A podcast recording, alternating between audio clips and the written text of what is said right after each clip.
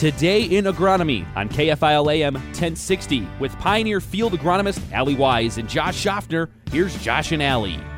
Good morning, Southeast Minnesota. It's October 20th, 2021, and this is episode 83.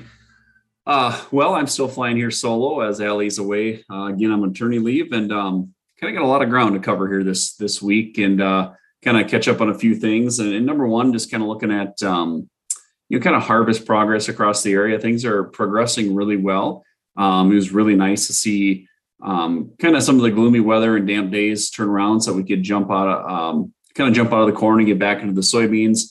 Uh, still some soybean harvest going on, but uh, definitely um, you know the, the weekend and the first part of the week allowed a, a lot of people to get to get beans wrapped up. And uh, as they wrap up beans and get back to corn, I anticipate the corn harvest pace will really kick into gear as uh, kind of a unique fall. We're way ahead, but it kind of feels like we're behind. Uh, just kind of looking at crop stage, and, and, obviously both crops kind of being ready to come out at the same time has put a little bit of bit of pressure on, on just our harvest base. But overall, uh, really hard to complain to, to be where we're sitting here with with this kind of weather uh, in mid October, and um, kind of see where we're coming on progress. So, you know, I'm going to start out here a little bit just to kind of take a look at the trends. I always like to share this information of you know just how is the crop trending from a yield standpoint, uh, corn and soybeans.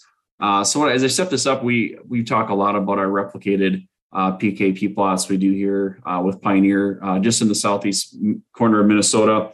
Um, every year we we plant in the ballpark of 65 to 70 corn locations, and in the ballpark of 45 to 50 soybean locations. So just kind of looking at you know the soybean side of things to start with. Uh, currently, we have uh, 31 of those locations in the system here. There's probably a few more we'll get added here at the end of the week, but uh, currently if we just take all the varieties, in this case, we have, um, I believe we got eight varieties this year in there. Four, five, excuse me, ten varieties. Excuse me, in the in the plot set this year. If I just take all the locations, all the varieties, average it up, we're sitting at a seventy-one point six bushel average. If we compare that, we've done this plot set dating all the way back to 2014. Um, our high uh, set average uh, was recorded last year at 70.9.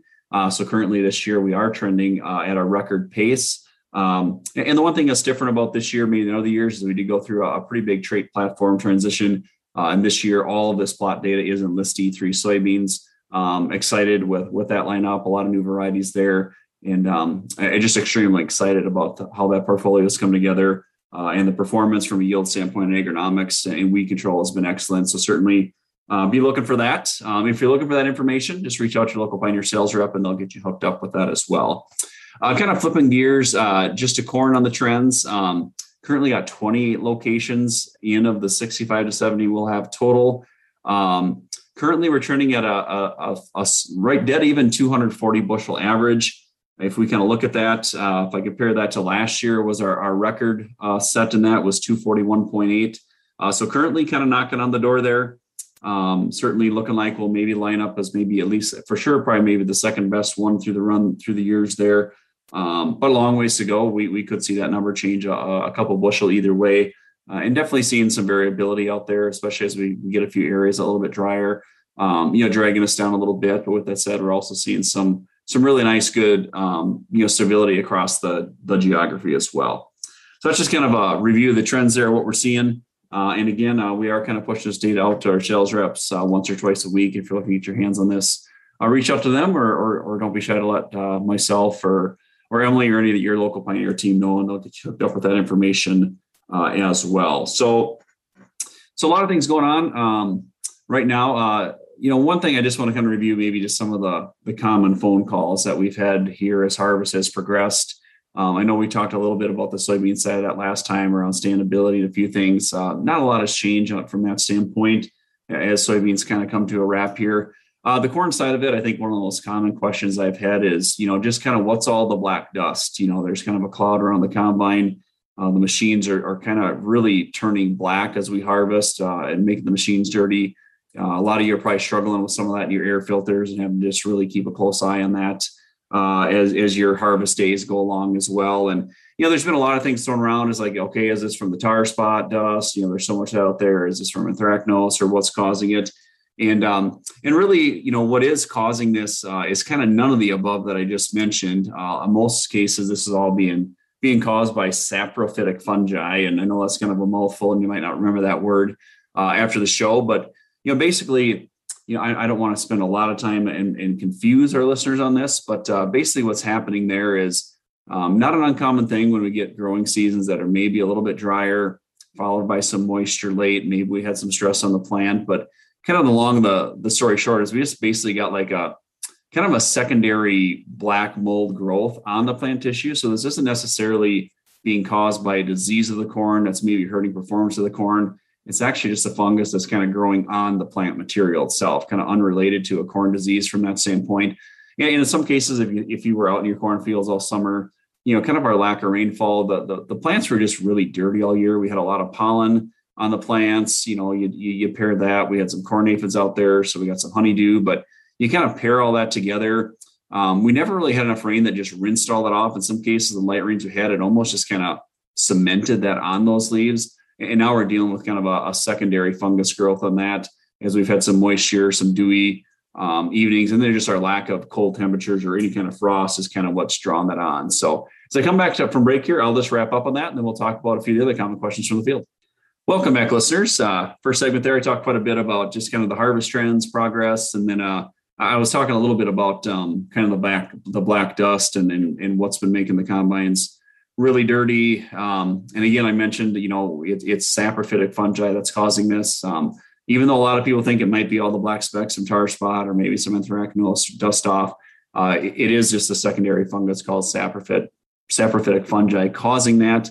Um, so again, you know, just to kind of wrap up on that, um, in some cases, too, you may see this black dust if you, you look at an ear that's formed on the kernels. Um, so the first thing you start thinking about, well, is this an issue from a toxicity standpoint? From if I'm using my grain for feed, uh, in most cases, that's not going to pose any threat um, from that standpoint. I, I, don't think it's something that we're going to have to to worry about from a grain quality standpoint. In most cases, the grain looks really clean. Uh, a lot of this just gets gets blown off as you, as you harvest, and um, not going to be an issue from a standpoint of uh, you know hurting animals or making them sick from a feed standpoint. So, uh, so that's just kind of what's causing that. Um, again, been, probably just my most common question here the last couple weeks. I just wanted to kind of clear that up. Um, another thing, um, you know, I have been getting a lot of questions around tar spot as well as we've done uh, corn harvest. If you look at the southeast corner of the state, especially east of Highway 52, you know, you know, there's not a cornfield that you're not going to find tar spot in. So with that said, we talked a lot about this last year. It kind of moved into southeast Minnesota. In most cases, last year we maybe found a, a speck or two on a leaf here and there, maybe an isolated field that had some more pressure. You know, this year that's expanded to where you'll find it in every field and at a much higher level of infection on the plants. Now, with that said, are we seeing some yield limitation of tar spot? Absolutely, we are. Um, is it widespread yield limitation? I don't believe so uh, in this given year. Um, so when we when we think about tar spot, um, it is something we're going to want to be thinking about uh, as we move into you know 2022. Um, a lot of chat around fungicide, you know, being uh, something that helps a lot. I, I would agree. It's definitely going to be a tool, but also looking at variety selection is going to be you know equally as important as, as considering fungicide applications, just depending on the infection timing. Uh, I know here at Pioneer we'll have all of our kind of hybrids locally kind of ranked out from what we think are best, you know, to moderate. Um, for the most part, we're, we see pretty good tolerance to it, but there are some hybrids that really stand out, um, uh, kind of being, you know, maybe a step above all the rest. So certainly we'll, we'll get that published out and be looking for that here in the next uh, few weeks as we publish out some fall harvest results and our, agronomy summary book. Uh, so that's out there as well. The other thing that's really popped up here the last maybe 10, 12 days we've been we've been harvesting corn is the amount of corn rootworm feeding we have on corn following soybeans. So in most cases here, we're maybe not using a CRW trait when we're corn on soybeans. Uh, we're using what we would call a double or non-rootworm or just an above ground uh, insect control, which is, is very common in southeast Minnesota. And basically what we're seeing is we're seeing quite a bit of extended diapause rootworm damage. So just to kind of back that up, what does extended diapause mean? Kind of put this in, in, in simple, simple terms so basically, we have two species of corn rootworm locally. We have northern corn rootworm and we have western corn rootworm. Basically, what I say extended diapause, what's happening is the northern corn rootworm species, they've kind of adapted to our rotation. So what they're doing is um, they've realized that we like to do corn, bean, corn, bean. So in that situation, what's happening is when they lay their eggs after corn, when it goes to beans, those eggs are laying dormant for an extra full year and then hatching out, taking two years to hatch out in theory. So then they're hatching out and we're back to corn with no rootworm protection. And they're really causing some, some pretty significant feeding and damage. I think one thing that's been going on right now, I think in some cases we're overlooking this a little bit. Uh, in a lot of the cases where I've seen a lot of corn uh, extended diapause feeding on corn on soybean ground, uh, we're maybe seeing some stalk challenges in those as too. But um, I think in some cases we're, we're saying, oh, we got down corn from stalks. But at the end of the day, when we really take a look at it, we have severe rootworm feeding. That added stress might have been an entry point for some fusarium type things. And as a result, we're seeing you know some root lodging, but also paired with some pretty severe uh, stalk lodging along the way. So if you are seeing some down corn, especially in corn on soybeans, you know, reach out to myself or your local Pioneer rep. Make sure we're taking a look at that to, just so we can make the right decisions moving forward on what our management or our control uh, tactics are going to be for next year.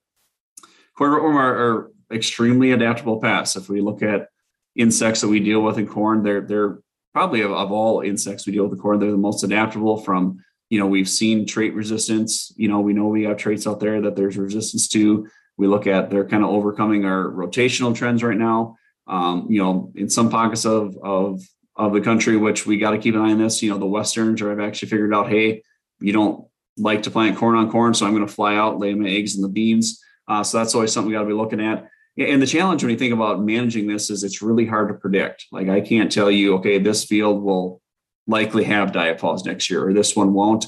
Obviously, right now I, I'm doing some study just looking at the trends and making sure, like, hey, are we only seeing this feeding in corn, bean, corn, bean, or are we seeing some in corn, corn, bean, just to do due diligence? So we'll have some reports back on that here uh, in the coming weeks as I do a bunch of investigative work to kind of see where we're seeing this feeding and where we're not, uh, so that we can make good decisions on whether it be traits or insecticide usage uh, we're, we're, we're looking at some some rotated acres that are going corn bean corn bean. So a lot of things out there uh, always things we be, be looking for. Um, you certainly reach out to us if you're seeing these trends we do a lot of work to make sure we stay ahead of this that we can uh, you know wrap up a successful 2021 and get ready for a successful 2022 with that uh, is a wrap for this week and uh, look forward to chatting with you all next week You've been listening to Today in Agronomy on KFIL AM 1060. If you've missed part of the show or want to hear more, check out the show page at KFILradio.com or with the 103.1 KFIL app. Stay connected with Allie and Josh on Twitter. It's at Allie G Wise, W I S E, and at Josh Schaffner. Submit your questions for the show. Tune in next Wednesday for the next Today in Agronomy on KFIL AM 1060